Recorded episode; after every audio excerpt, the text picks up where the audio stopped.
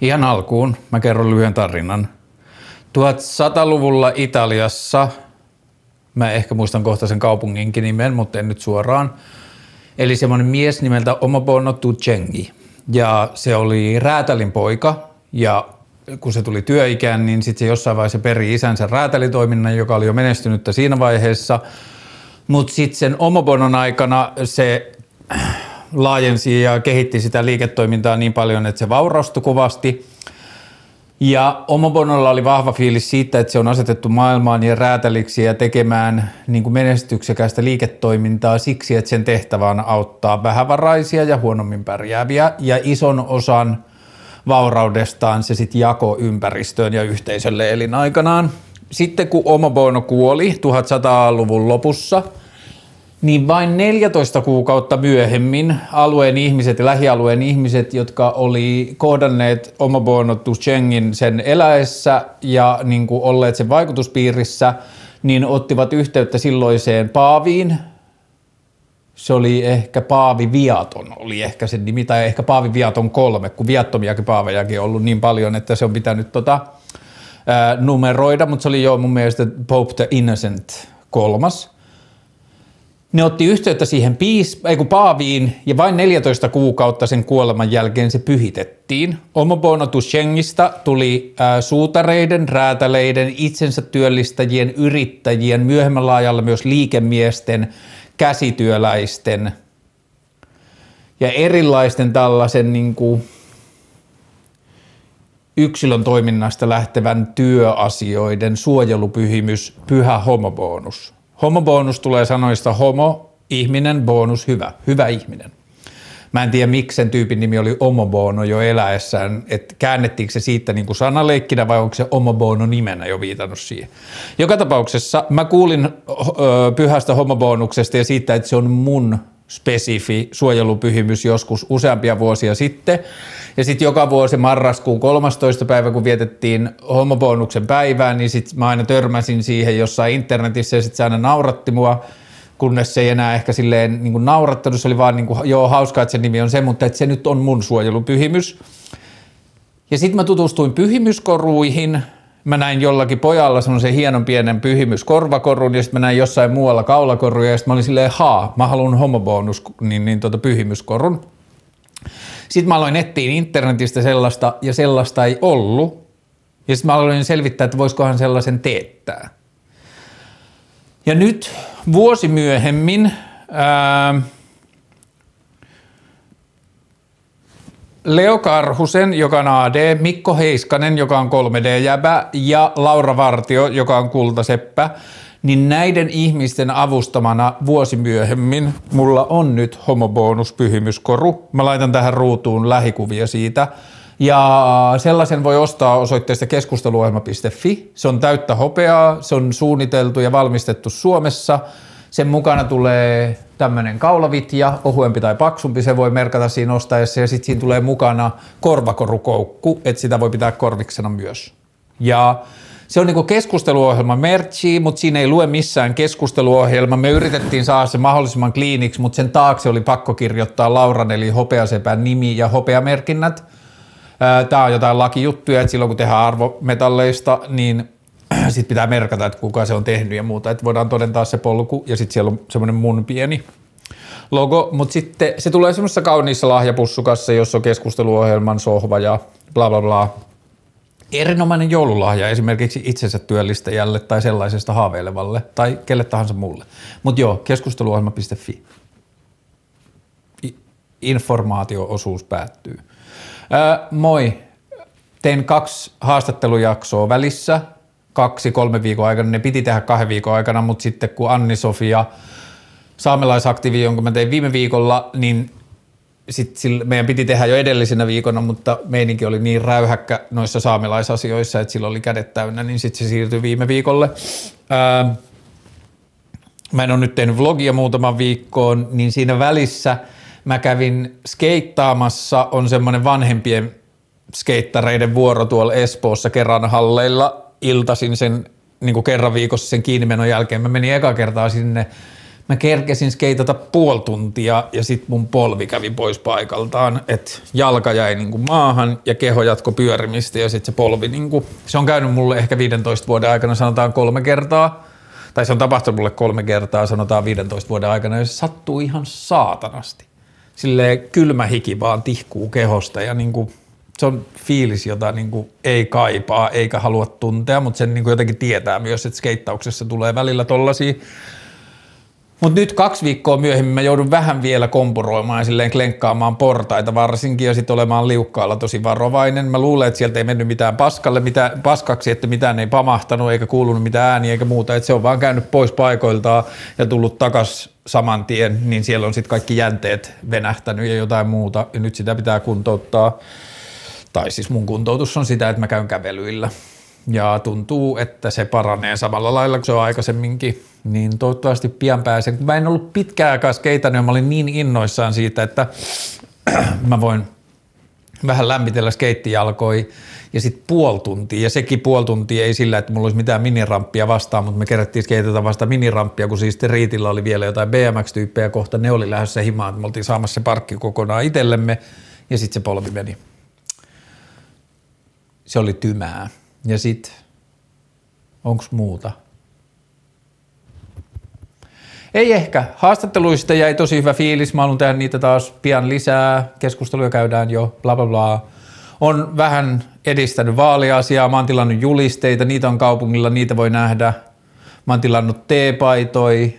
Niitä mä ainakin alkuun jaan jollekin ystäville ja tuttaville ja ehkä jossain vaiheessa laitan myyntiin, jos joku haluaa tukea tätä vaalitoimintaa. Ai niin, jos kuulijoissa on ketään, joka tietää mitään rahoitusasioista tai rahan keräysasioista, eli toisin sanoen vaalirahoituksesta, mutta että jos on ollut minkään yhdistyksen rahastohoitaja tai mitään muuta, niin mä luulen, että siihen pätee aika pitkälle samat säännöt. Mutta jos kuulijoissa on ketään, joka tietää rahan keräämisestä jotain, niin hala at you boy. Mä tarvin vähän apua sen kanssa, että miten mä voin tuolle vaalikampanjalle kerätä rahaa. Ja sillä kerätyllä rahalla mä ostaisin jotain mediatiloja. Mutta sitten mä tilasin myös tarroi, ja pinssei, tai siis mä en ole vielä tilannut, mutta mä oon tilaamassa, ja ne kumpikaan ei näytä hirveän, tai ne pinssit ei näytä niin kuin vaaliviestinnältä, tai ne näyttää mun vaaliviestinnältä, mutta ne ei näytä varsinaisesti kenenkään vaaliviestinnältä. Mä näytän kuvan niistä joskus myöhemmin, ja sitten tarroin, niin sitten jossain vaiheessa, kun mä saan niitä, niistä mä varmaan teen jonkun semmoisen, että jengi, että voidaan sopia joku tapaamispaikka tai jotenkin muuten tässä pääkaupunkiseudulla, niin Mä voin sitten heittää jengille niitä tarroja ja muuta, jos joku haluaa liimailla. Mutta joo, mä oon miettinyt paljon tätä vaaliasiaa ja niin kuin yrittänyt hahmottaa sitä, suunnitellut keskusteluohjelmaa, tehnyt mun arkitöitäni ja sitten jumittanut. Eli elämä rullaa aika saman lailla kuin aina ennenkin. Mutta joo, keskusteluohjelmaan vlogijaksoon tuli kysymyksiä aika paljon, ruvetaan käymään niitä läpi. Tervetuloa uuden videon pariin.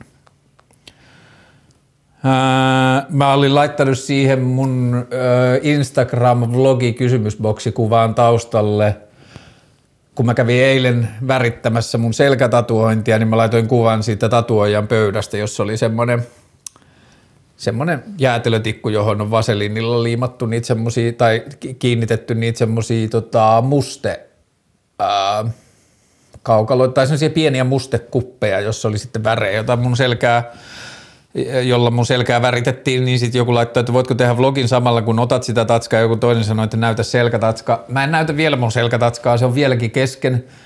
Mä oon käynyt nyt värittäen sitä varmaan neljä vai viisi kertaa ja mä luulen, että siinä on vielä ainakin kaksi tai kolme kertaa jäljellä ja se sattuu ihan saatanasti. Nyt mä vasta niin tajun, että mä jotenkin ajattelin alkuun vaan, että mm, se on iso nahkaa, että – iso alue, että se varmaan vähän niin kuin kättä tatuoisi, mutta kun ei se ole. Musta tuntuu, että käsi on, niin kuin selkä on mulle jopa silleen niin kuin erogeenisesti herkkä alue, että se on sille ihan superherkkä, niin sitten paljonkohan me eilen, ei kun toissapäivänä siis tämä oli, niin paljonkohan me tatuoitiin, ehkä puolitoista tuntia, vähän reilu tunti varmaan ja sitten siinä välissä mun oli pakko ottaa yksi tauko. Mutta joo, tatuointi on kyllä sattuu ihan tosi paljon ja sitten sen unohtaa, että se sattuu ja sitten menee uudelleen. Mutta joo, mä haluan tehdä nyt on valmiiksi. Katsotaan sitten, kuinka paljon kiinnostaa ottaa vielä lisää tatuja. Ehkä mä oon vaan jotenkin kasvanut vanhaksi ja herkäksi, mutta et jotenkin toi nyt on sattunut ihan tosi paljon. Jalkapallo MM-kisoista tuli tosi paljon kysymyksiä. ää, tuli Fifasta ja niin MM-kisoista ja sitten tuli vielä, ää, mä katon kaikki nämä tähän samaan. Mm.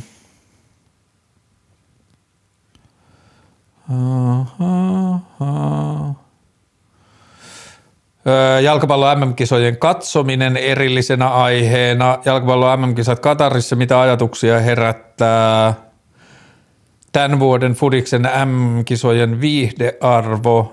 Voiko Katarin jalkapalloa katsoa hyvällä omalla tunnolla piittaamatta ihmisoikeuksista? Siinä kaikki. Äh,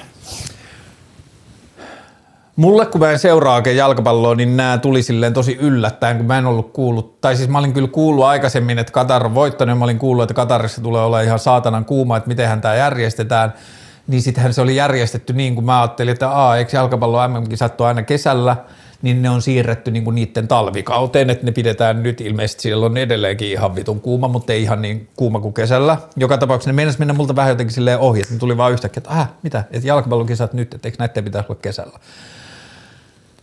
Sitten sen jälkeen mä katoin John Oliverin, eli tämän HBO-veijarin äh, FIFA kautta jalkapallo MM-kisat yhteenvedon, joka löytyy YouTubesta. John Oliverista mun täytyy sanoa sen verran, että mä tykkään sen sisällöistä, mutta mä vihaan sen tapaa väkivalloin tunkea komikkaa sinne niin kuin aiheiden väliin.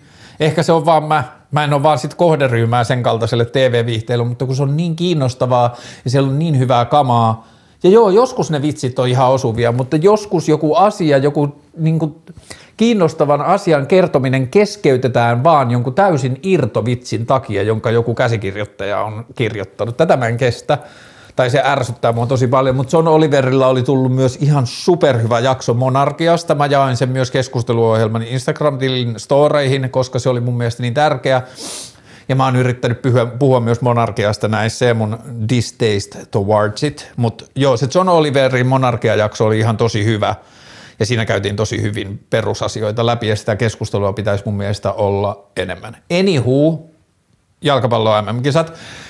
Se John Oliverin jakso oli tosi hyvä ja se mikä mulle nousi siitä tosi paljon oli, niin kuin, että se John Oliver esitti hyvin niin kuin semmoisen yleisen suhtautumisen jalkapallokisoihin – että se ensin kertoo kaiken, mikä siellä on pielessä, mikä sen ää, järjestämismaan valitsemisessa on ollut pielessä, kaikesta siitä korruptiosta, niistä työoloista, siitä väkivallasta, siitä niin kuin, ää, vähemmistöjen oikeuksien sortamisesta, naisten oikeuksien sortamisesta ja kaikkea, miten sillä niin kuin Katarin ää, luonnonresurssirahoilla, niin miten sitä on käytetty semmoiseen niin öykkäröitiin ja ulkopuolelta halvan työelämän ostamiseen. Siellä on ollut lakeja, joissa työntekijät ei ole saanut vaihtaa työpaikkaa ilman työnantajan lupaa tai ne ei ole saanut lähteä niin kuin irtisanoutua ilman työnantajan lupaa ja kaikkea semmoista niin kuin ihan orjakauppaan liittyvää meininkiä. Niin kaiken sen jälkeen, kun John Oliver oli käynyt sen läpi, niin sitten se silleen verrattain kasuaalisti, mutta mä oon britti, ja mä oon jalkapallofanaatikko, niin mä oon ihan vitun innoissaan, että jalkapallo MM-kisat on, ja mä katon niitä joka tapauksessa.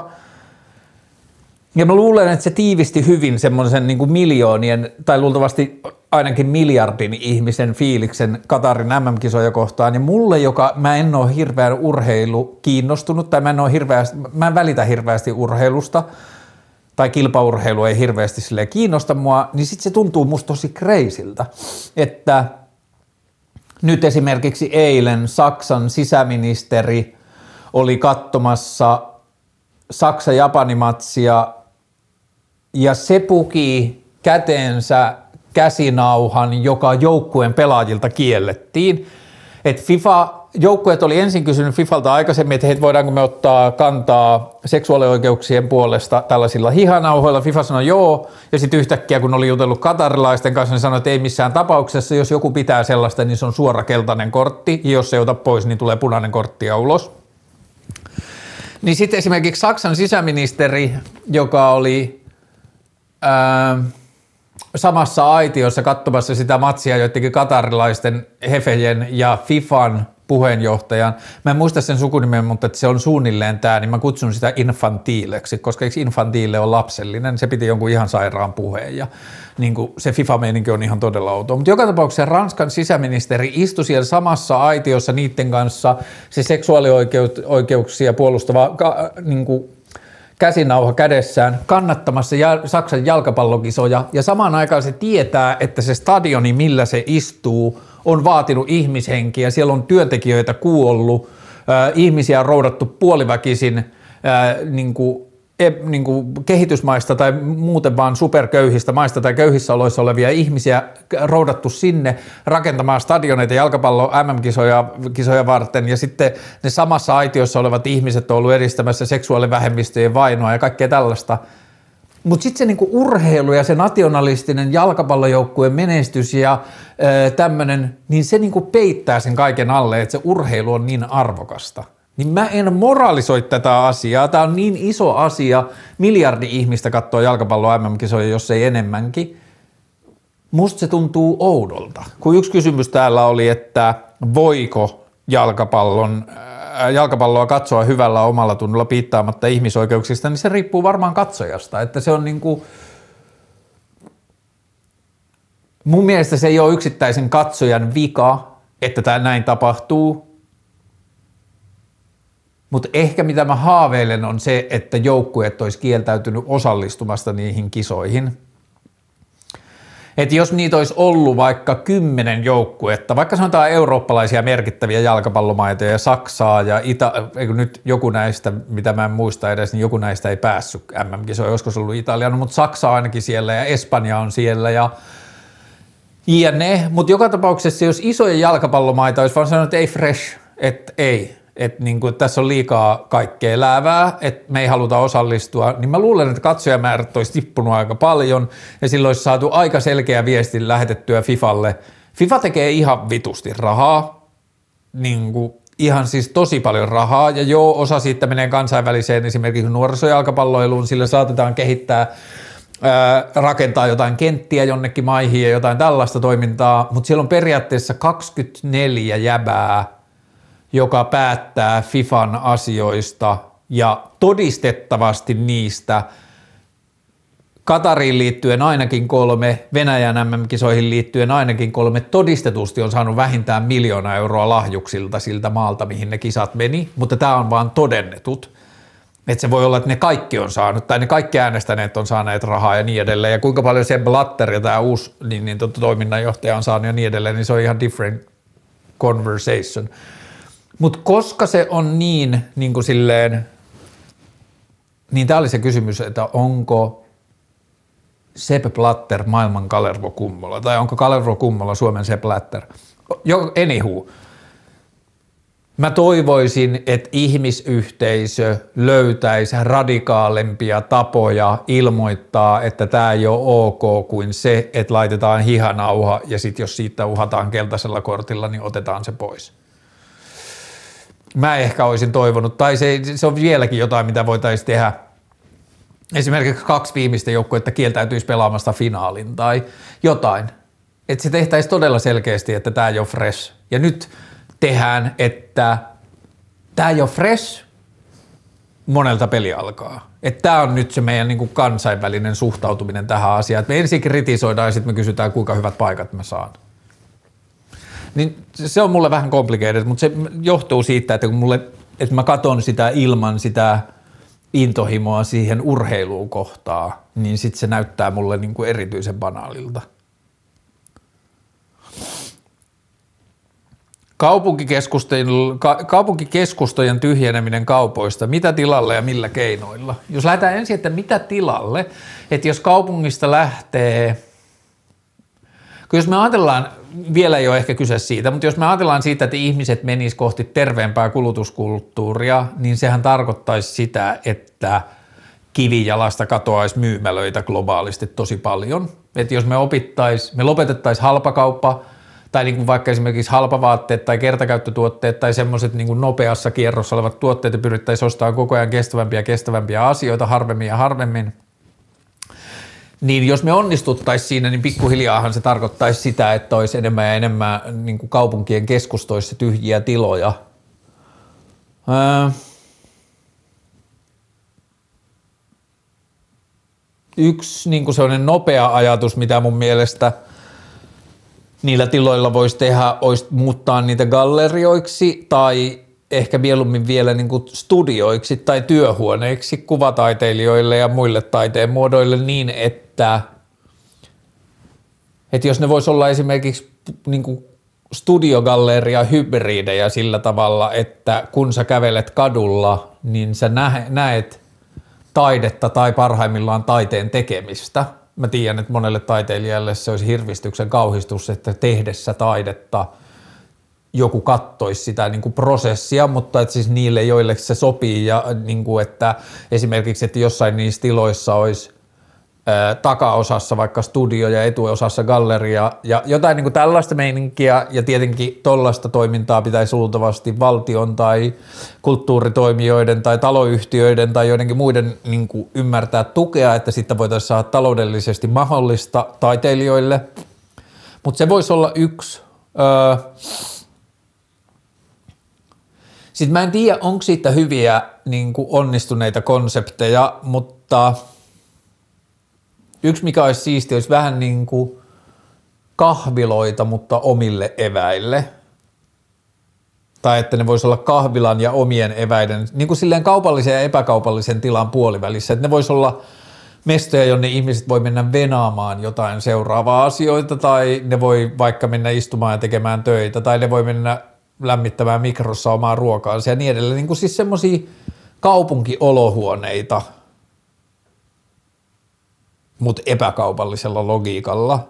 Jälleen kerran, ehkä kaupunki maksaisi niistä vuokraa, jotta niiden, niin kuin, ne osallistuisi jollakin tavalla kaupungin viihtyisyyteen. Ja sitten, koska meillä ei ole kulttuuria sellaisesta, niin miten me voitaisiin auttaa, että ihmiset oppis käyttämään niitä ja minkälainen kulttuuri niihin voisi löytyä ja niin edelleen. Mitäs muuta niihin voisi tehdä? Uh, yksi, mitä mä kaipaan katutilkuvaan enemmän, on ehkä niin kuin käsityöläisiä muutenkin kuin taiteilijoita, että olisi upeaa, että niihin jotenkin alennetulla vuokrilla otettaisiin kelloseppiä ja suutareita ja räätäleitä ja kaikkia homobonuksen suojeluksessa olevia tekijöitä. Ja sitten semmoiset olisi myös kiehtovia, että ne tilat olisi niin valkoisia kuutioita ja niitä annettaisiin matalalla kynnyksellä esimerkiksi kuukausi kerrallaan erilaisille toimijoille, että niissä olisi koko ajan vaihtuvaa käytäntöä, että joku tulisi tekisi kahvilan ja joku tulisi tekisi diskon ja joku tulisi tekisi valokuvanäyttelyn ja niin edelleen, että niissä niin kuin olisi nopeata kiertoa ja matalaa riskiä niille tekijöille. Hmm. Kaupunkikeskustojen tyhjeneminen kaupoista, mitä tilalle ja millä keinoilla – ja sitten nyt on keskusteltu siitä, että Espalta poistetaan yksi autokaista molempiin suuntiin ja lisätään pyöräkaistat, vähentää pysäköintipaikkoja ja sitten kokoomuspoliitikot kiukuttelee, tai kokoomuspoliitikot on ilmoittanut, että tämä on tuhon tuomittu ajatus ja tämä tappaa kaupungin liikehuoneistot. A, jos se tekee kaupungit viihtyisämmäksi ihmisille, niin sitten se ei mun mielestä vapaa, va, niin vakavaa, jos se tappaa liikehoneistoja ja niihin voidaan tehdä jotain. Et parhaimmillaan mun mielestä kaupunki on keidas ja sitten palvelut on lähellä, kun taas nykyajatus tuntuu olevan, että parhaimmillaan kaupungit on kauppapaikkoja, jossa joskus säkällä ihminen viihtyy. Ja se pitäisi mennä mun mielestä toisinpäin. Mutta sitten se toinen asia, meillä ei ole ihan hirveästi kokeiluja siitä, että me ollaan poistettu autoja keskustasta ja me ollaan annettu sen edetä tai niinku kehittyä pitkään, niin tuommoinen niinku kiukuttelu kuulostaa mun mielestä lyhytnäköiseltä ja tietenkin tässä on niin kuin ideaaliasiat, että mä haluaisin, että kaupunki menee siihen suuntaan, että se on enemmän ihmisten ja vähemmän yritysten hallussa ja sitten ne palvelut on jotenkin just siellä, missä ihmisten niiden tarvii olevan. Ja sitten mä en ole ihan varma jotenkin, että tarviiko jonkun luivuttomyymälöiden olla niin kuin kaupungin parhailla paikoilla, vaikka niillä varaa onkin niihin. Hmm.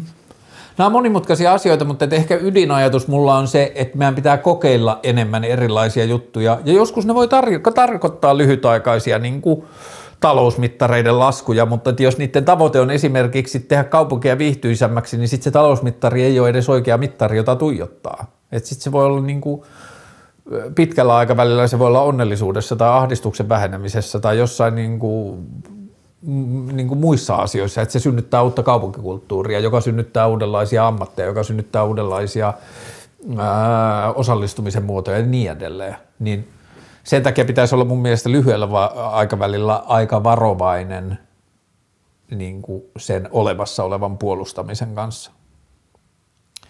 Voiko olla meitä ilman niitä? Mä koen, että tämä liittyy varmaan yhteen mun vaalijulisteeseen, jossa lukee me versus ne ja sitten se versus ja ne on viivattu yli, että siinä lukee pelkästään me, mutta mä voin niin kuin irrottaa tämän siitä vaaliasiasta ja puhua yleisesti vaan, että voiko olla me ilman ne, niitä –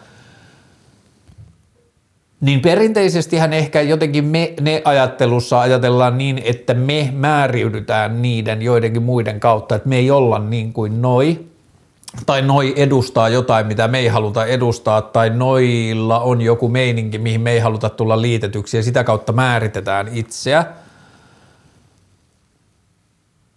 Mutta miten mä haluaisin ajatella sitä on se, että on yksi me, joka on kiistaton, joka on ihmiset. On vielä laajempi me, joka on niin elämän käsite, jossa on kaikki puut ja siedet ja kasvit ja eläimet ja kalat ja kilpikonnat ja koppakuoreet ja kaikki muu, niin voi ajatella myös niin kuin se, että se on me, joka on mun mielestä tosi fresh ja toivottava lähestymistapa, mutta esimerkiksi poliittisessa kontekstissa me ne tarkoittaa tai me ne diktomiasta luopuminen tai siitä poispäin hakeutuminen tarkoittaa sitä, että hei, me ollaan kaikki ihmisiä, meidän keskuudessa on erimielisyyksiä, meidän keskuudessa on pahoinvointia, joka purkautuu väkivaltana, tai meidän keskuudessa on pahoinvointia tai hätää, joka purkautuu sotana tai meidän keskuudessa on ihmisiä, joilla on mahtailun tarvetta ja hirveästi valtaa ja sitten se purkautuu vaikka hyökkäyksenä Ukrainaan. Kyse on silti meistä, kyse on meidän ongelmista, kyse on meistä ihmisistä ja meidän sisällä olevista erilaisista tilanteista – ja vaikka on olemassa tilanteita, jossa jakaudutaan meihin ja niihin, niin kuin esimerkiksi tällä hetkellä ne Venäjän päättäjät päättävät hyökätä Ukrainaan ja me sotaa vastustavat olemme hämillämme ja su, niin kuin murheissamme ja niin kuin paniikissa ja niin kuin vihaisia ja millä tahansa tavoilla me niin kuin suhtaudutaan siihen – niin on tällaisia tilanteita, joissa voi nähdä se me, ne ja on, mutta mä ajattelen, että se on kaikkien etu ja pitkän aikavälin yl etu, että me pyritään kaikin tavoin pois siitä me, ne ajattelusta. Että me pyritään silti ratkaisemaan niitä ongelmia me lähtökohdasta ja ajatellaan, että meillä on ongelma. Meillä – meidän joukossa on ihmisiä, jotka kokee, että niille ei ole muuta vaihtoehtoa kuin toimia näin. Mitä me voidaan tehdä sille? Miten me voidaan auttaa näitä ihmisiä näkemään muita vaihtoehtoja?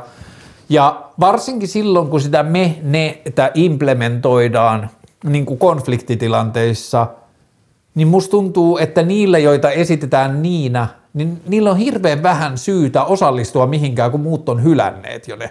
Muut on jo ilmoittaneet, niin kuin että niistä ei pidetä tai niihin suhtaudutaan vihamielisesti tai niihin suhtaudutaan halveksuvasti tai jotenkin muuta. Tai vaikka politiikassa, politiikassa se näkyy ihan sairaan hyvin. Että esimerkiksi mun puolueen vasemmisto on tosi paljon harrastanut me-ne-politiikkaa siihen, että on ne porvarit ja me oikealla asialla olevat, tai on ne kokoomuslaiset tai ne rasistit tai ne kapitalistit tai ne sitä, tätä ja tuota. Ja sitten siinä helposti mennään siihen, että määritetään sen toisen toimijan puolesta sen motiivit ja sen älykkyystaso ja sen toimintakyky ja kaikki tällaiset asiat ja niin kuin leimataan ne niiksi ja koetaan, että saadaan siitä ja siitä niin kuin poliittisessa kehikossahan siitä oikeasti saadaan vetoapua, että – kun esitetään itseä vastavoimana jollekin, niin sittenhän se usein näkyy äänestyskäyttäytymisessä, että se on niin kuin semmoinen, haluaisin kutsua nimellä cheap trick, että se on niin kuin semmoinen juttu, joka toimii. Tai ainakin Ville Niinistö teki kaikkensa käyttääkseen sitä ollessaan vihreiden puheenjohtaja, että se esitti, että on nämä muut, jotka tekee huonoja asioita ja sitten on me. Ja se, on mun mielestä, se vaan tuntuu, että se on kauhean lyhytnäköistä. Että se on niin kuin, joo, se voi olla esimerkiksi politiikassa, se voi olla tosi ää, kannattava tai se voi olla toimiva strategia poliittisessa niin kuin kilpailussa tai se voi olla ihmisen jotain sisäistä niin kuin hämmennystä ja raivoa ja tuskaa ja semmoista kyvyttömyyttä käsitellä jotain asiaa, niin se voi helpottaa sitä, että voi yksinkertaistaa sitä asiaa osoittamalla syylliset ja osoittamalla pahiksen ja demonisoimalla ne. Mutta se ei niin kuin ratkaise sitä ongelmaa eikä se tuota optimismia tulevaisuuteen sen ongelman ratkaisemiseksi. Niin vastaukseen kysymykseen, voiko olla meitä ilman niitä, että voiko olla meitä ilman niitä, niin mun vastaus on, että voi, jos mietitään ihmisiä, joihin kaikki me kuulutaan. Elämien yhteen rytmittäminen rakkaudessa. Um, Mä oon miettinyt tätä paljon ja mä oon ollut myös prosessissa, jossa rakkauden myötä rytmitetään elämiä ää, yhteen ja olen para-aikaa. Ja mä oon vaan huomannut sitä, niin kuin ehkä semmoinen isoin asia toistaiseksi, mitä mä oon siitä niin kuin saanut kiinni tai mitä mä jotenkin ajattelen on se, että – kun on jotain niin vahvaa kuin rakkaus ja niin jotain merkittävää kuin elämien yhteenlovittaminen, niin siinä pitää olla niin kuin tosi tietoinen omista tarpeista ja haluista ja siitä, mitä ei halua ja omista rajoista, että kun rakkaus tuottaa sen, että haluaa olla toisen kanssa niin paljon kuin mahdollista –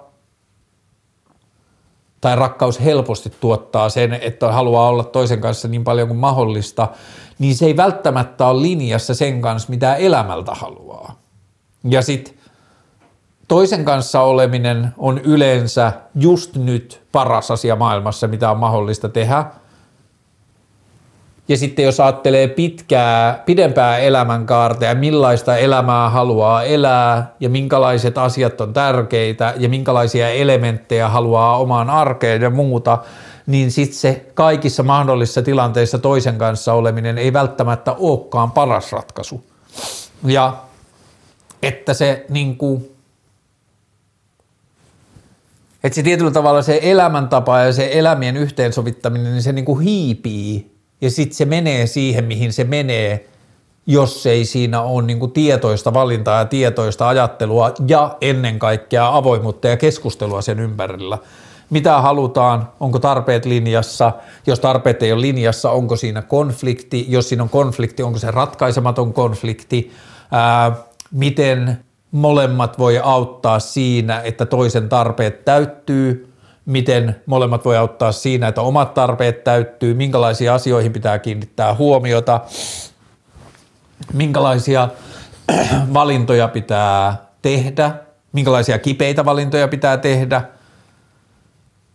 ja niin edelleen. Se, niin kuin, ehkä se isoin asia, mitä siinä on niin kuin jotenkin huomioinut ja miettinyt viime aikoina, on se, että se perustuu tietoisiin, se perustuu jatkuviin tietoisiin päätöksiin – Ja sitten niin kuin tietenkin hän on turvallinen ja ihana tapa elää elämää, jos on sopiva elämäntilanne siihen, että tulee mitä tulee. Että mä seuraan sydämeni ääntä ja teen niitä asioita, jotka siinä hetkessä ää, tuntuu hyvältä ja sitten se johtaa semmoiseen elämäntilanteeseen, kun se johtaa ja ylitämme sillan, kun tulemme sen luo.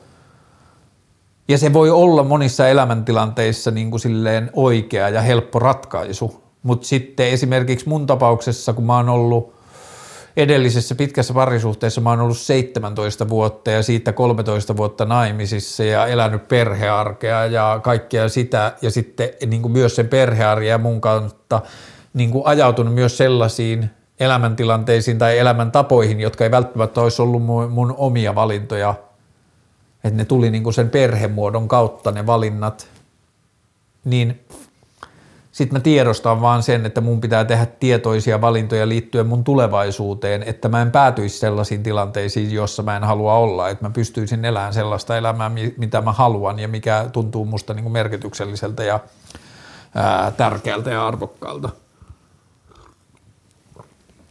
Ää, milloin sut nähdään taas painitatamilla? No ensin pitää ottaa, että polvi paranee ja sitten me ollaan yhden mun kaveriporukan kanssa käyty keskustelua, että me mentäisiin yhdessä painimaan, niin toivottavasti pian. Ää, tässä on reservistä eroaminen, mutta siitä oli toinen myöhemmin ylempänä, niin mä palaan tuohon. Kauluspaidan ylinnappi kiinni vai auki? 85 prosenttisesti auki, 15 prosenttia kiinni. Et se on niinku silleen tyyli asia. Se on niinku valinta laittaa kauluspaidan ylinnappi kiinni. Ja sitten mä ehkä opin koko ajan siihen paremmaksi ja paremmaksi. Ää, Felix ja Kanye Westin viimeaikaiset, ootas mikrofoni lähti. Ää. Nyt kuuluu vähän rainaa, kun mä laitan sen takaisin.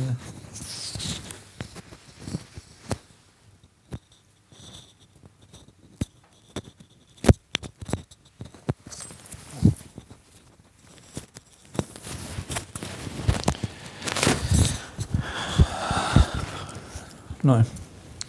Ää, Felix ja Kanye Westin viimeaikaista toilailuista, miksi yhteiskunta ihannoi kusipäitä? Ehkä nämä on kaksi eri keskustelua, aloitetaan jälkimmäisistä. Jos Kanye Westia käytetään esimerkkinä, niin mä en ajattelisi, että kyseessä on se, että yhteiskunta ihannoi kusipäitä. Mä ajattelisin, että media on kiinnostunut poikkeuksista ja poikkeamista ja huomiotalous, johon me kaikki osallistutaan siinä määrin, kun mitä me tehdään sosiaalista mediaa tai mitä linkkejä me avataan, niin huomiotaloushan perustuu juuri siihen, eli huomioon. Ja huomiota syntyy silloin, kun joku tekee jotain, mitä ei yleisesti tehdä tai mitä tehdään harvoin tai jotain, mikä on poikkeuksellista. Niin mun mielestä se ei tarkoita välttämättä se, että kuinka paljon Kanye West saa huomiota ja palstatilaa ja niin kuin tietyllä tavalla erilaista semmoista mediavaltaa maailmassa, niin se ei välttämättä tarkoita sitä, että maailma – jos sovitaan, että Kanye West on kusipää, niin se ei välttämättä tarkoita sitä, että maailma ihannoi sitä, se tarkoittaa sitä, että maailma hyötyy siitä tai maailma saa siitä erilaista energiaa. Kanye synnyttää energiaa, johon mediat ja yksittäiset sosiaalisen median käyttäjät ja niin kuin yleinen internetkulttuuri kiinnittyy ja niin kuin käyttää sitä mediaa tai sitä energiaa, mitä Kanyeesta syntyy, niin käyttää sitä polttoaineena. Niin mä sanoisin, että se huomio ei välttämättä, niin kuin, tämä Mä oon eri mieltä tästä huomiosta, että miksi yhteiskunta ihannoi kusipäitä. Yhteiskuntahan usein palkitsee kusipäitä ja se taas johtuu siitä, että kaikki meidän positiot ja kaikki menestys perustuu kilpailuihin ja jos sä, et, jos sä välität vaan oikea, omasta menestyksestäsi, niin sittenhän sun on helpompi menestyä. Jos ainoa milloin väliä on se, että kuinka hyvin sä pärjäät, niin sä pärjäät paremmin kuin ne, joilla on muitakin arvoja. Ja yhteiskunta Muusta tuntuu, että esimerkiksi se, että jos johtopaikoilla tai merkittävissä paikoissa tai menestyksen paikoilla on kusipäitä, niin se ei tarkoita sitä, että yhteiskunta ihannoisi niitä. Se tarkoittaa sitä, että yhteiskunnan mittarit on naksahtaneet asentoon, jossa kusipäisyydestä on hyötyä. Oli se sitten politiikassa tai oli se sitten vauraudessa tai oli se sitten niinku muussa, niinku vaikka yritys, liiketoimintavallassa ja muissa asioissa, niin Mä en ehkä näkisi sitä niin, että ihannoidaan kusipäisyyttä, vaan että järjestelmä palkitsee kusipäisyydestä. Järjestelmä on rakennettu niin, että kusipäisyys on siinä järjestelmässä hyödyllinen ominaisuus. Näin mä sen näkisin. Mutta Kaniesta, nyt mä en ole taas muutama viikko on kuullut niin kuin oikeastaan mitään, kun seuraan sellaisia medioita, mistä Kaniesta puhutaan, niin aika vähän – mutta mä muutama viikko sitten mä kuuntelin sen Ring Champsin, joka poistettiin, sitten mä kuuntelin Lex Friedmanin ja sitten mä kuuntelin vielä Piers Morgan haastattelut Kaniesta. Oliko Piers Morgan? Oli, joo, kun mä sitten viime viikolla jostain syystä kuuntelin myös Ronaldo-haastattelua, vaikka mä en varsinaisesti ole kiinnostunut aiheesta. Mutta Kanien liittyen, mun suhde Kanien on kaksijakoinen, tai on oikeastaan ollut aina. Ää, ensimmäinen on se, että on vitun spede niin kuin, että mä en taju, kun se monissa muissa asioissa näyttäytyy selkeästi olevan niin fiksu, niin miten se taju, ei tajua sitä, että ää, jos ne levyyhtiöt, joiden toimintaa se tarkkailee, tai mediakonglomeraatit, joiden toimintaa se tarkkailee, että jos niitä omistaa tosi paljon juutalaistaustaiset ihmiset, niin se pointti ei ole se, että että juutalaiset on syytettävänä tästä, vaan pointti on se, että koko maailma perustuu vallan keskittymiin ja niin kuin erilaisiin asioihin. Ja median ja popkulttuurin alueella se vaan sattuu olemaan, että juutalaiset oli, tai ne, ne jotka sattuu olemaan siitä kiinnostuneita, sattuu olemaan usein juutala, niin kuin juutalaistaustaisia ihmisiä, jotka päätyi niihin paikoille, jotka omisti niitä firmoja ja muuta, tai että kun juutalailla juutalaisilla oli resursseja, niin tämä juutalaat on mun mielestä semmoinen hauska humoristinen tapa sanoa juutalaiset, ja sitten se välillä niin tarttuu mun kieleen, mutta joo, ää, niin juutalaisilla oli resursseja, niillä oli inspiraatiota, niillä oli luovuutta, niillä oli ongelmanratkaisukykyä, niillä oli intoa ihan niin kuin modernin popkulttuuri alusta asti, rockmusiikista ja kaikesta. Ja ne oli niitä ihmisiä, jotka rakensi niitä levyyhtiöitä, rakensi sen kulttuurin ja muodosti sen. Niin kyse ei ole se siitä, että ää, juutalaiset pitävät mustia, okei, nyt mennään sellaisella alueella, että minä valkoisena miehenä puhun, miten asiat ei ole joillakin vähemmistöillä, mutta mitä mä yritän niin kuin kontrata siihen Kanian väitteisiin on se, että kyse ei ole siitä, että juutalaiset pitävät mustia artisteja ää,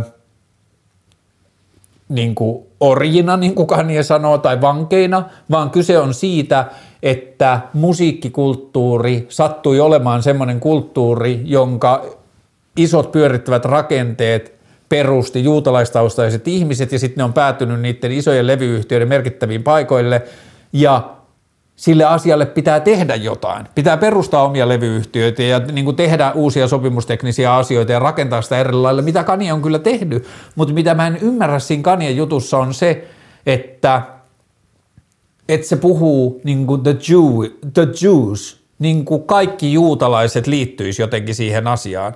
Että tämä on vähän sama asia kuin No mulle esimerkiksi henkilökohtaisesti helposti lähestyttävä esimerkki on se, että suomalainen pientalon rakentaminen on tosi paljon lestadiolaistaustaisten ihmisten, vanhollis-lestadiolaistaustaisten ihmisten ja yritysten hallussa. Ei pelkästään pientalon rakentaminen, vaan pientalon remontointi ja kattoremontit ja keittiöremontit ja niin kuin kaiken maailman asumiseen liittyviä asioita, pientaloasumiseen liittyviä asioita on ihan sikana. Niitä pyö, pyörittää ihan tosi paljon lestadiolaiset tai lestadiolaistaustaisten ihmisten perustamat yritykset. Ja sitten, niin kuin, että se kanien tapa puhua siitä levyyhtiötilanteista ja sen omistajista on se sama – kun jos puhuis Suomessa, että et lestadiolaisten takia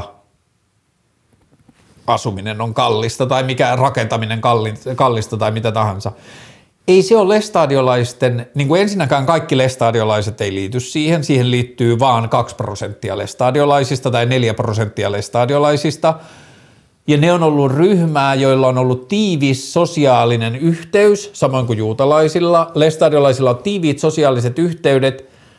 Ne on pitänyt samalla lailla kuin mitkä tahansa naapuriporukat tai mitkä tahansa muut sosiaaliset niin kuin yhteydet, niin ne on pitänyt paljon niin kuin yhteyttä. Ne on jakanut tietämystä keskenään, ne on auttaneet toisiaan ja sitten ne on ajautunut tilanteeseen, jossa – ne oppi sen asian tosi hyvin. Ja lestadiolaiset täytyy sanoa vielä, että siellä käytetään alkoholia tosi vähän, siellä ollaan tosi ahkeria, siellä ollaan jotenkin kuuliaisia tai sille rehtejä ja reippaita ja kunnianhimoisia, joka ehkä sitten myös bisneksen myötä on vaikka lestadiolaisia yrityksiä kun katsoo, niin monissa tapauksissa on tapahtunut myös, että sitten se kunnianhimo ja business on alkanut kaappaamaan valtaa ja ne monet muut hienot ominaisuudet on jäänyt vähän jalkoihin, mutta that's a different ball game. Joka tapauksessa Kaniella on häiritseviä ja haitallisia tapoja kuvittaa maailmaa. Ja sitten samaan aikaan mä myös ajattelen niin, että Kanye ymmärtää huomiotaloutta tosi hyvin. Sillä on aika vähän hävittävää. Se on niinku pelannut itsensä vähän sellaiseen tilanteeseen, että sillä on vähän hävittävää. Niin se voi tietyllä tavalla niin kuin se saattaa olla semmoinen jäbä, että se vaan tekee asioita niin kuin saadakseen asiansa kuuluviin, vaikka se tietää, että ne ei ole niin kuin järkeviä tai ne voi parhaimmillaan olla haitallisia jotain muuta. Niin se on niin kuin se toinen asia. Mutta sitten on toinen osuus Kaniesta, jossa mä pidän sitä tosi arvokkaana popkulttuurihahmona, joka liittyy siihen, että se tuntuu ky, niin kuin kyltymättä kyseenalaistavana asioita. Se ei tunnu olevan kokevan itseään rajoitetuksi sen perusteella, että mistä se on saanut menestyksensä, että se on alun perin ollut niin kuin musiikkialalla ja sen jälkeen se on antanut itselleen luvan olla kiinnostunut öö, muodista tai arkkitehtuurista tai monista muista asioista. Ja se, mistä mä erityisesti dikkaan, että se on antanut itselleen niin kuin pöyhkeyden kuvitella, että se tietää niistä asioista jotain tai että sillä voisi olla jotain annettavaa, koska maailmahan ei toimi niin. Maailma puhuu, että suurtari pysyköön lestissään ja se puhuu pilkallisesti ihmisistä, joka yrittää osallistua erilaiseen tekemiseen, jos ei sillä ole muodollista koulutusta tai ihminen, joka on tehnyt jotain muuta aikaisemmin, alkaa tekemään jotain toista, niin siihen suhtaudutaan vähätelle ja kaikkea muuta – niin se, miksi mä koen Kanien tärkeänä henkilönä, on se, että se ei ole välittänyt siitä ja se on tehnyt niitä asioita, mitkä sitä on kiinnostanut. Se tuntuu olevan kyseenalaistava, se tuntuu olevan uutta luova, se tuntuu olevan ää, tyhmiä kokeileva, se tuntuu olevan virheitä tekevä. Ja nyt mä en puhu niistä virheistä, joissa se niin kuin loukkaa ihmisiä, tai niin kuin vaikka se George Floyd-juttu, joka oli niin vitun tyhmää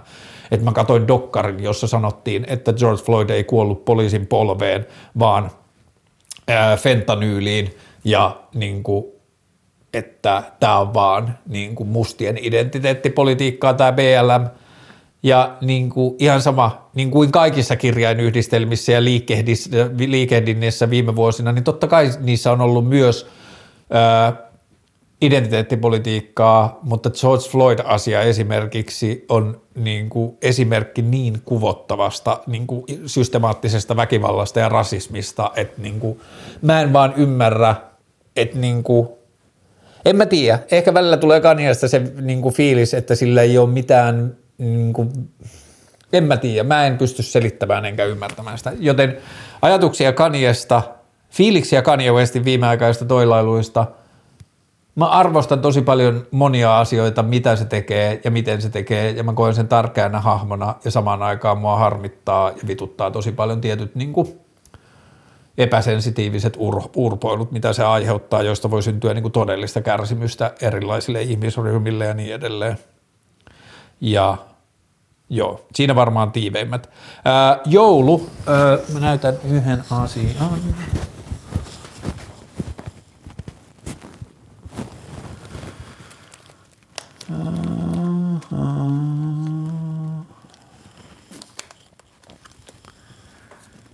Hetkinen.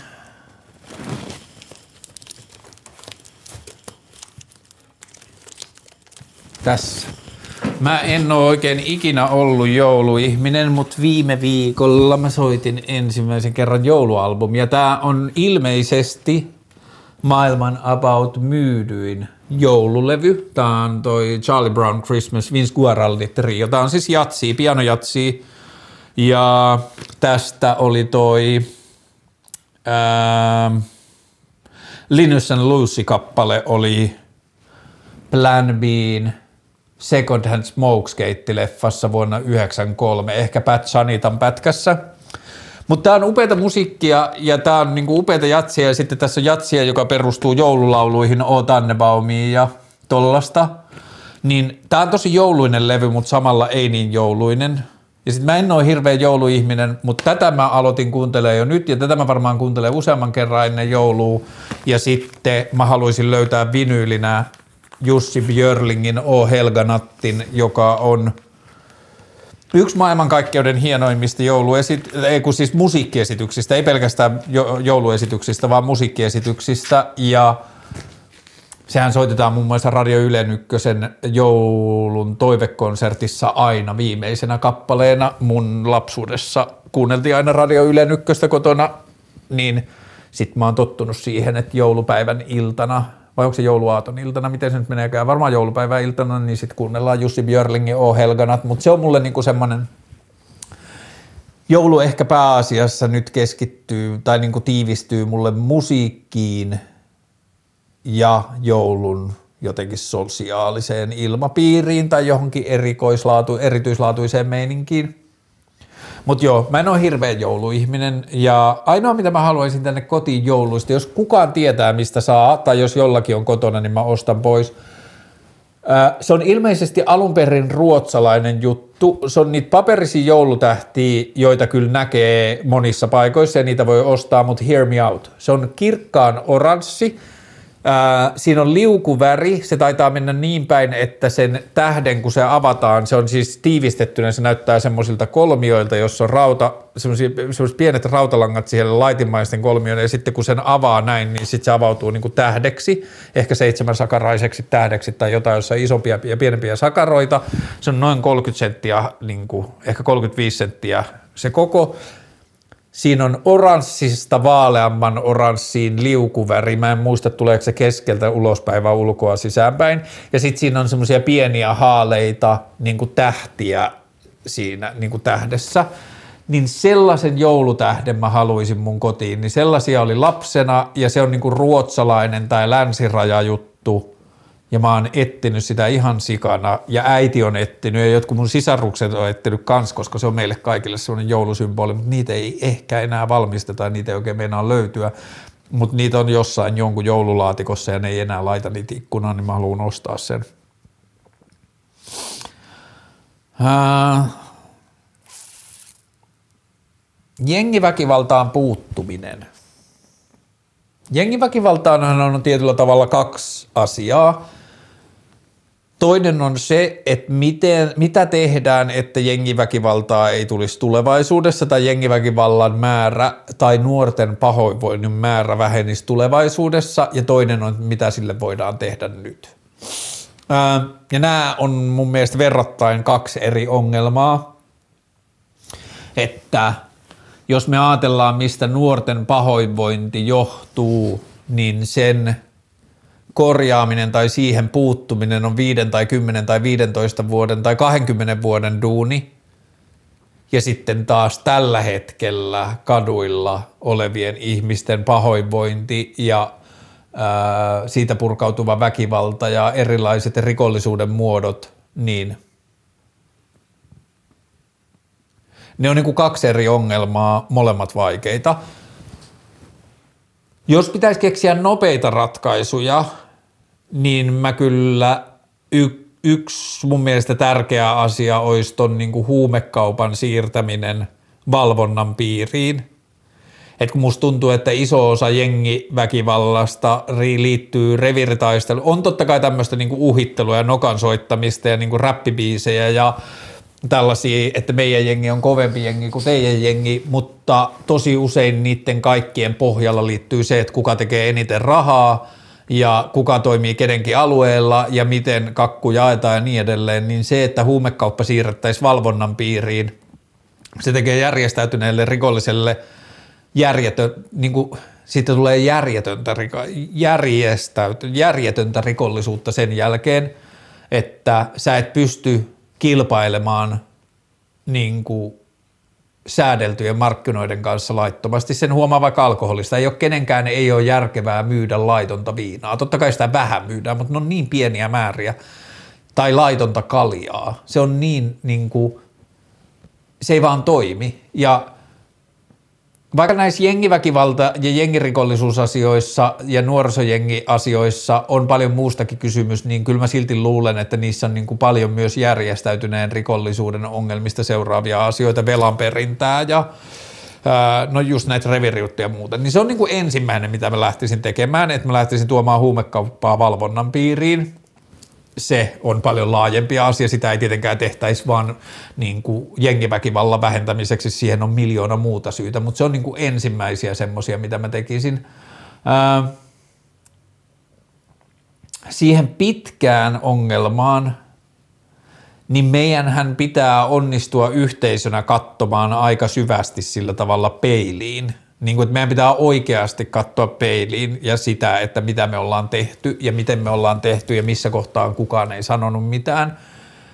Mä oon puhunut tästä aikaisemmin näissä vlogeissa ja joku oli siitä niin kuin vähän jotenkin silleen pöyristynyt, että ai jengi, jengirikollisetko uhreja, an, salli mun nauraa, mutta mä kuitenkin näin sen tilanne vähän niin, että niin kuin kaikessa pahoinvoinnissa yhteiskunnassa, niin kyse on siitä, että me ollaan – aika paljon niin kuin ylikierroksille ajautuneen maailman uhreja.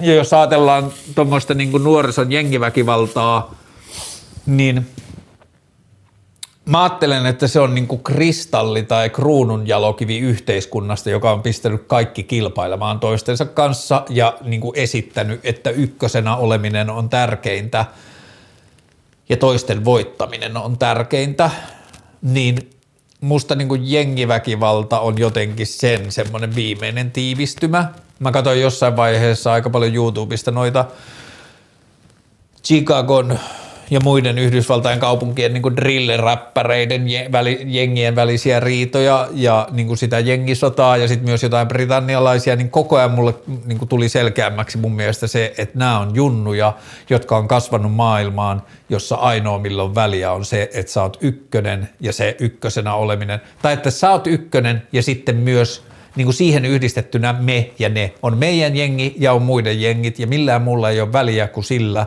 että meidän jengi on parempi kuin muiden jengi. Ja mä oon valmis yksilönä kuolemaan sen puolesta. Ja sen pitää lähteä niin kuin ihan silleen tosi tosi jotenkin alhaalta, niin kuin ihan silleen päiväkoti, kouluasteelta, että meidän pitää miettiä kaikki meidän järjestelmät uudelleen, että miksi me ollaan niin obsessoituneita palkitsemaan niin kuin paremmuudesta, että esimerkiksi koulu ottaa aika, loppujen lopuksi aika kapean alueen ihmisyydestä, että se ottaa sen, että kuinka hyvä sä oot olemaan kärsivällisesti paikoillaan ja sisäistämään tietoa kyseenalaistamatta, onko tästä minulle tulevaisuudessa hyötyä. Mitä mä paremmin sä onnistut noissa asioissa, sitä paremmin sä pärjäät koulussa ja sitten on vielä lisäksi ne ihmiset, joille tieto vaan tarttuu ja niiden ei tarvi opiskella, niiden ei tarvi päntätä, niiden, niin ne menestyy silti. Mutta et se, että koulu mittaa ihmisyyttä ihan tosi kapealla osalla ja silti se koulu tekee selväksi, että me arvostetaan enemmän niitä, jotka pärjäävät tässä järjestelmässä kuin niitä, jotka eivät pärjää.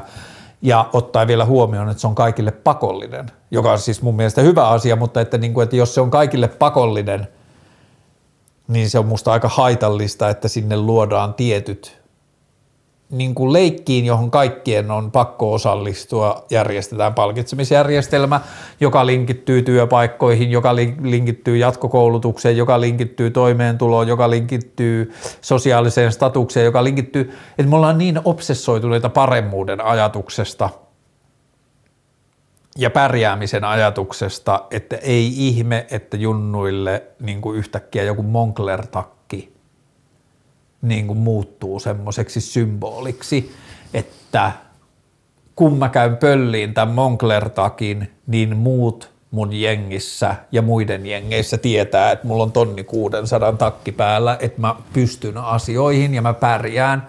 Tai mikä parempaa, että mä ostan sen Moncler-takin ja vielä sen Gucci-laukun ja niin kuin mitä ikinä mä ostankaan, mutta että mä kerron ympäristölle, että – niillä ei ole mitään, mitä mulla on.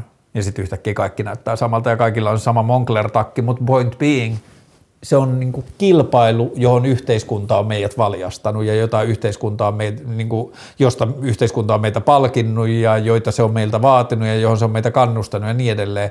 Ja nämä jengirikoksia ja nyt niin kuin näitä viime aikojen väkivallan tekoja tekevät ihmiset on tosi nuoria – että eihän ne ole kerennyt edes hirveän pitkään olla altistuneena, mutta kyllähän sen viban tunnistaa. Kyllähän niin kuin maailmasta näkyy millä tavalla. Että, niin kuin, että maailmahan on tosi armoton ja ehkä on väärin sanoa, että maailmasta on tullut armoton. Kyllä mä ajattelen, että ihan niin kuin teollisen yhteiskunnan alusta asti se on koko ajan ollut sitä, mutta että se kehitys on ollut koko ajan vaan niin kuin, se on löytänyt uusia työkaluja, se on mennyt koko ajan niin kuin kor- syvemmillä ja syvemmillä kierrokselle ja se niin kuin efekti on syventynyt ja se niin kuin armottomuus on, niin kuin, että se intensiteetti on kasvanut. Kyllä mä silti ajattelen, että maailma on ollut armoton ja kilpailuun kannustava niin kuin tosi pitkään, mutta että se on niin kuin saavuttanut tiettyjä tasoja – mutta jengiväkivaltaan puuttuminen, ää, huumekaupan valvontaan niin kuin kontrollin alle tuominen, että huumeet myydään apteekeista ja alkoista ja niin kuin, miksei pajari nyt vaikka kioskeista niin kuin kaljakin, mutta joka tapauksessa huumekaupan valvontaan tuominen, ää, mahdollisimman läheltä jengiväkivaltaan syyllistyviä ihmisiä löytyviä yksilöitä – jotka näkee sen haitallisuuden, sanotaan entisiä jengiläisiä tai jengiläisten isoproideja tai isosiskoja tai perheenjäseniä, niin kuin että mä en usko, että institutionaalinen lähestyminen auttaa hirveästi se, että näitä niin kuin nuoria yrittää jotenkin saada ruotuun poliisit tai opettajat tai sosiaalityöntekijät tai jotkään muut, niin mä en ihan hirveästi ehkä jaksa uskoa siihen. Ehkä mielenterveystyö, jos junnuja saataisiin istumaan terapiassa, niin mä luulen, että se kyllä auttaisi, mutta että niin kuin jotenkin siihen havahtumiseen, niin mä luulen, että meidän pitäisi mennä aika sillä tavalla niin kuin pieniin yksiköihin ja yrittää etsiä ihmisiä, jotka on näiden niin kuin haitallisella tavalla ympäristöön toimivien ihmisten lähellä ja lähteä sitä kautta purkamaan. Ja sitten vaikeimpana ja pitkäkestoisimpana, ja tämä ei liity vaan jengitoimintaan, vaan tämä liittyy yleiseen uupumukseen ja pahoinvointiin ja masennukseen ja itsemurhiin ja itseinhoon ja mielenterveysongelmiin ja kehonkuvaongelmiin ja kaikkiin niin kuin modernin yhteiskunnan yksilön kärsimykseen liittyy tämä niin kuin meidän kilpailukiima ja paremmusjärjestykseen laittaminen, niin sille pitää tehdä jotain. Ja sitten se auttaa myös jengi väkivaltaan. Öö,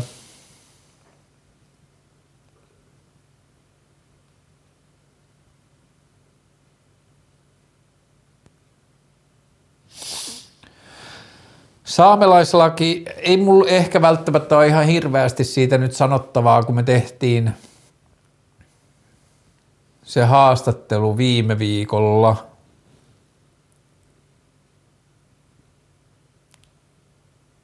Siinä varmaan kyllä olennaiset asiasta, mutta joo, kyllä mulla on vähän myös semmoinen fiilis edelleen, että mä en välttämättä tiedä tarpeeksi. Mulle niin kuin,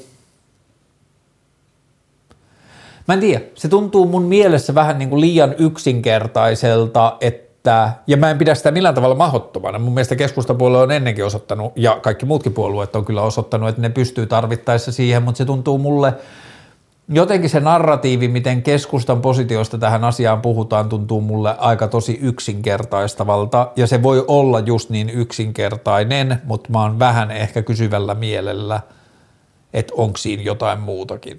Mutta joo, toistaiseksi se näyttää aika selkeältä, että keskustalle se tuntuu olevan politiikkaa ja omien äänestäjien tyytyväisenä pitämistä ja muuta. Ja sitten kaikki muu on niinku, ehkä siinä niinku sadahelinää ympärillä.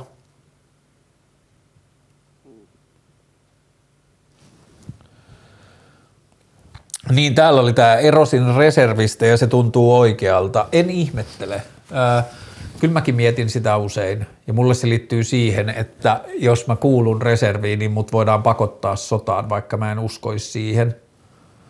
Ja sitten musta tuntuu, että jos mä eroaisin reservistä ja tulisi sota, johon mä uskon tai jonka mä kokisin välttämättömäksi tai joku hyökkäys, niin kuin puolustustoiminta tai mikä ikinä, niin sitten mä luulen, että mulle ei sanottaisi ei, jos mä haluaisin osallistua siihen.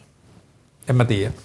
Mutta joo, ää, Musta se on kyllä ihan tärkeä signaali yhteisölle erota reservistä, että pyrkiä kaikki mahdollisin tavoin niin kuin välttämään sodan käyntiä ja ihmisten tappamista.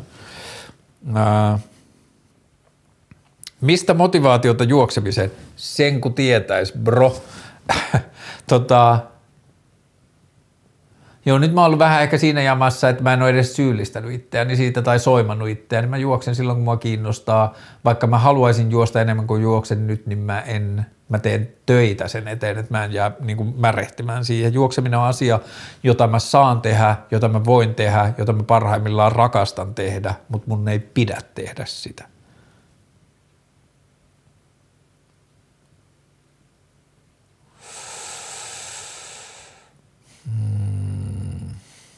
Miten ja missä asuisit, jos ei olisi massista kiinni ja kaikki kämpät olisi vapaana?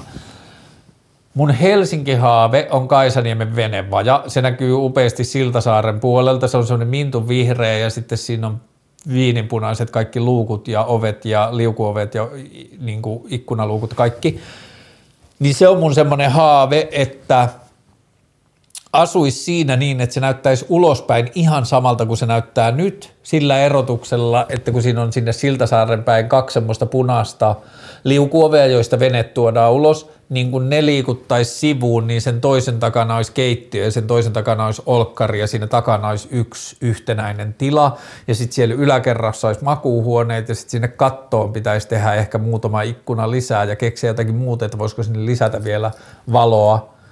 Mutta se on ehkä mun about ultimaattinen haave. Ja muutenkin mun asumiseen liittyvät haaveet on, että mä haluaisin asua tilassa, jota ei ole alun perin tarkoitettu asumiseen, että se on vaan muokattu siihen – Ja joo, se on sellaista, joka mua kiinnostaa tosi paljon. Mä haluaisin löytää asumismuodon, jota ei ole tarkoitettu asumiseen ja mielellään vielä silleen, että siihen tulisi tosi paljon valoa ja sitten se voisi olla joku teollisuushallin vintti tai joku liikehuoneisto tai joku, mikähän se voisi olla, joku just venevaja tai joku sellainen. Jos tiedät jostain tällaista tilasta, niin hala at your boy.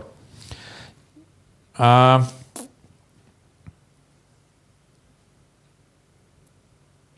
Valitse taistelusi sanotaan. Mitkä on ne taistelut, jotka saat valinnut, eli mihin epäkohtiin keskität energiasi?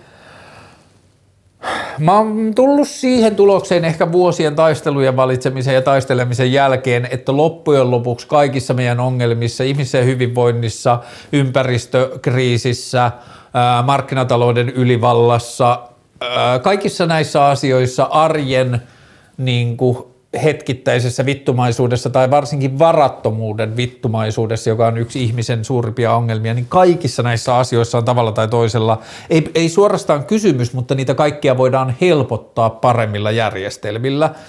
Demokratia vaatii kuumoisesti parempia järjestelmiä, ilmastonvastainen taistelu vaatii parempaa demokratiaa, ihmisten pahoinvointi esimerkiksi tukalissa elämäntilanteissa vaatii vähemmän vittuilevia järjestelmiä siitä, että Kela tietää kuka me ollaan, vero ymmärtää meidän elämäntilanteen ja se kaikki on nykyään dataa ja sen ymmärtämistä. Ja me toimitaan edelleen maailmassa, joka on rakennettu aikoinaan aanelosten ja postin ja kaiken tällaisen varaa me edelleen täytetään lomakkeita, jotka näyttää A4, vaikka sillä ei ole mitään tekemistä enää minkään sellaisen kanssa.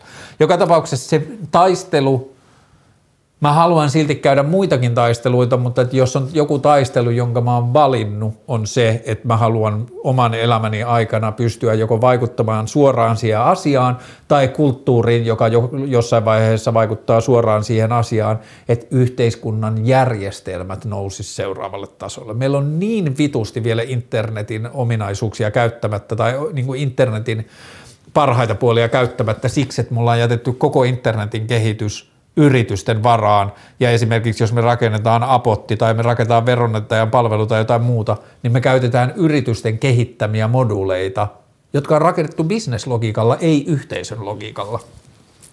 Niin kyllä se on ehkä se mun taistelu, että mutta siinä on useampia tasoja, joissa mä oon ehkä vähän niin kuin viime vuosina laiminlyönyt niitä seuraavia koska mä ajattelen, että niihin seuraaviin tasoihin se ensimmäinen taso pitää jollakin tavalla pelata läpi. Ei tarvitse pelata läpi, mutta siihen pitää saada niin kuin liikehdintää, että meidän pitää saada paremmat järjestelmät ja sitten me voidaan esimerkiksi alkaa miettimään, että mikä on tietoisuus, joka on mulle jotenkin niin kuin tosi vahvasti yksi valituista taisteluista, tai mikä esimerkiksi on maailma, jossa kaikki niin kuin pakolliset toimin pakolliset elinjäämiseen liittyvät asiat niin olisi automatisoitu tai lähes automatisoitu, että esimerkiksi jokainen ihminen osallistuisi vuoden aikana kolmen viikon ajan antaisi työpanostaan maataloudelle ja johonkin muuhun niin kuin ympäristön niin kuin ruokaan ja lämpöön ja tällaisiin asioihin liittyviin toimintoihin, jokainen osallistuisi – Toisin sanoen, että meillä olisi perustulo, joka takaa sen, että meidän ei tarvitse huolia huomisesta, ja sitten se vaatisi meiltä tietyn työpanoksen vuodessa sen lisäksi, että mitä muuta me haluttaisiin tehdä, niin sitten mua kiinnostaa ehkä se eniten, että mitä ihminen tekee, kun sen ei tarvitse tehdä mitään että joskus renesanssin aikana on ollut ihmisiä, joilla on vauraudesta johtuen ollut ne tilanne, että ne on tehnyt, voinut tehdä ihan mitä vaan, että niillä on joko ollut mesenaati tai joku muu on hoitanut, niillä on ollut perheen rahaa tai muuta, ja sitten on tehnyt vitun hienoja asioita, ne on vienyt taidetta eteenpäin ja ne on keksinyt, että itse asiassa me pyöritäänkin auringon ympärillä eikä aurinko meidän ympärillä ja niin edelleen. Kaikki tämä, niin mitä nykymaailman resursseilla, kun me, meillä on kaikki niin kuin, meillä on riittävästi resursseja ja teknologiaa siitä, että me voidaan sadan vuoden sisällä poistaa koko maapallosta henkijäämisvietin tarve tai henkijäämispelkäämisen tarve. Et meillä on kaikki työkalut siihen, että me voidaan sanoa, että älä huolissa, saat safkaa huomennakin. Oli se sitten riisiä, mutta ihan samassa, saat safkaa huomennakin, mitä sä haluat tehdä. Niin se mua ehkä kiinnostaa kaikista eniten, että mitä me sitten tehdään, kun meillä kaikilla on aikaa ja varaa olla niin kuin vaan sillä filosofia ja poliitikkoja – ja mitä ikinä me halutaankaan olla niin ihmisiä, niin se on ehkä niin kuin se lopputaistelu, joka mua kiinnostaa kaikista niiden.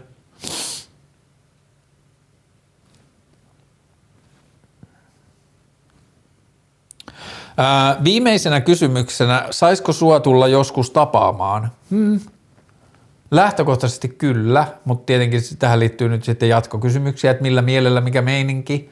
Ää, varsinkin jos törmää jossain, niin ehdottomasti tämänkin vuoden yksiä parhaita keskusteluja tai jotenkin hauskimpia kohtaamisia keskusteluja, mä oon käynyt niin, että joku tullut sanomaan, että hei joo, keskusteluohjelma, nice, ja sitten ollaan keskusteltu, mutta joo, kyllä mä lähtökohtaisesti pyrin.